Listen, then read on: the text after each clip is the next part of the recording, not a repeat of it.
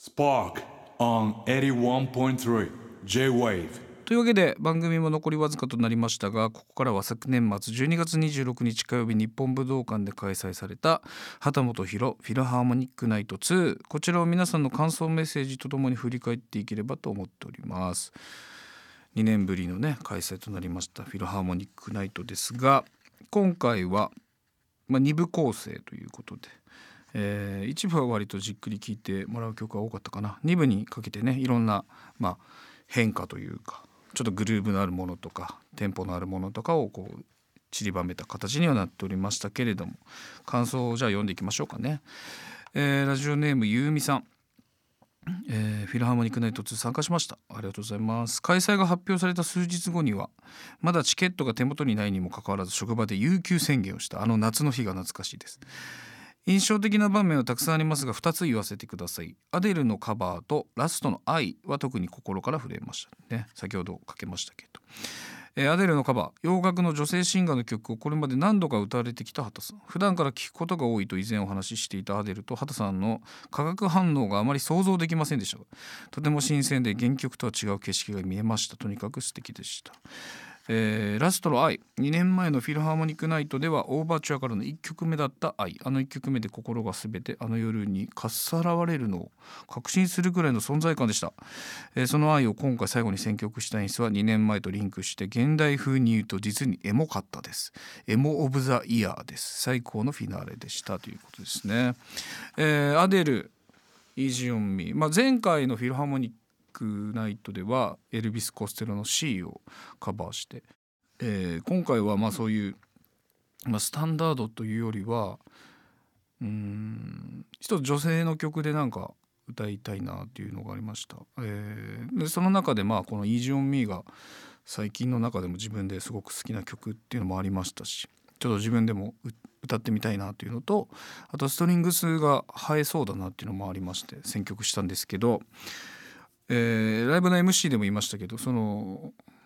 もうやるぞって決まった後にねアデルがインタビューで「私の歌は私以外に歌えない」っていうのをこうバッチリはっきりと言っててドキッ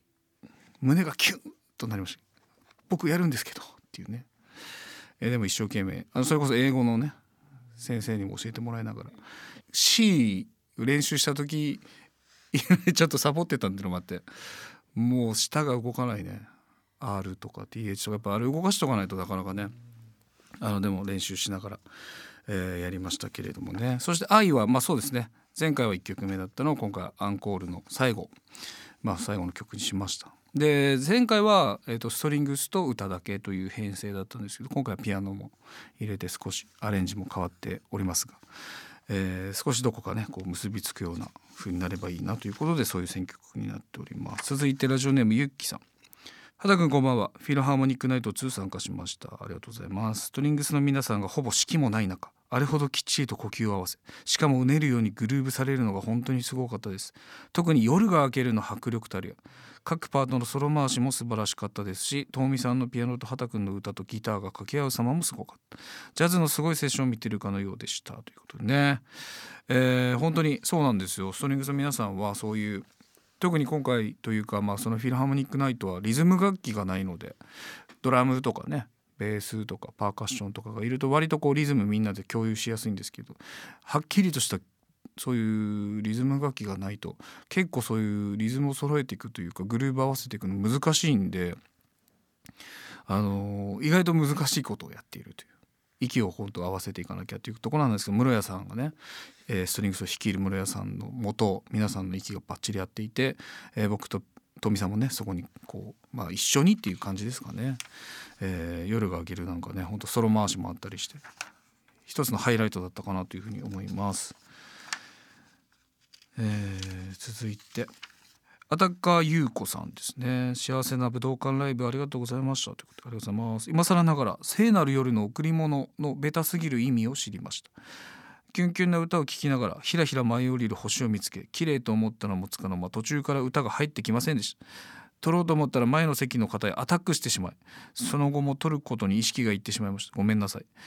畑君は歌いながら必死なみんなをちゃんと見てたんですね。最後は無事に贈り物をゲットできましたということで。まあこう12月26日ということでねクリスマス1日過聞いた日ではあるんですけども、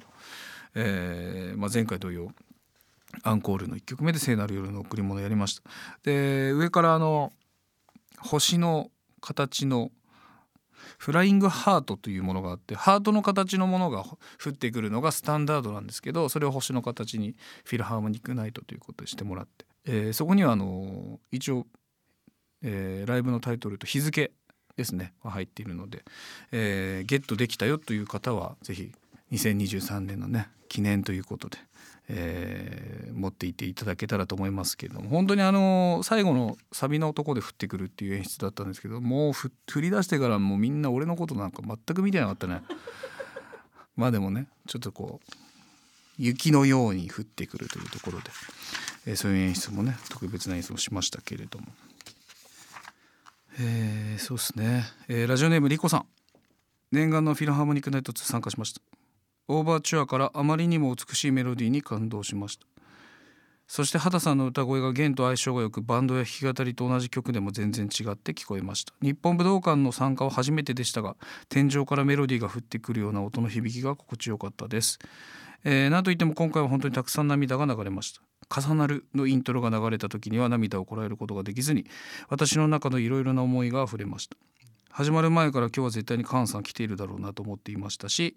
重なる奇跡を聞いた時のこんなに美しい曲がこの世にあるなんてと感動した気持ちも思い出しました。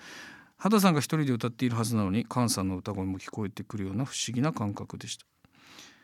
こうして畑さんが歌ってくださること私が日本武道館に行けること全てが当たり前ではないと深く感じました。また次回も絶対に年末の土平日でも都合をつけて参加します。今年もたくさん幸せをいただきありがとうございました。ということですね。ありがとうございます。そうですね。今回のフィルハーモニックナイトでは絶対重なるやりたいなっていう気持ちがあって全曲トミさんがストリングスのアレンジしてくださったんですけど重なるに関してはカンさんが「ストリングスアレンジを残してくださっていたので菅さんの譜面通り、えー、菅さんと一緒に、まあ、演奏するような気持ちでねで実際レコーディングも室屋さんストリングスだったので、まあ、そんなことも含めて、えー、重なるは絶対やりたいなというところで、えー、入れました。ねえー、皆さんにもねいろいろここを感じていただけたかなと思いますけれども。はいということで。えー、たくさん本当に読み切れないぐらいたくさんだったんですけども本当にあのたくさんのね、えー、感想や質問いろんなメッセージ本当にありがとうございました。81.3 J-Wave Spark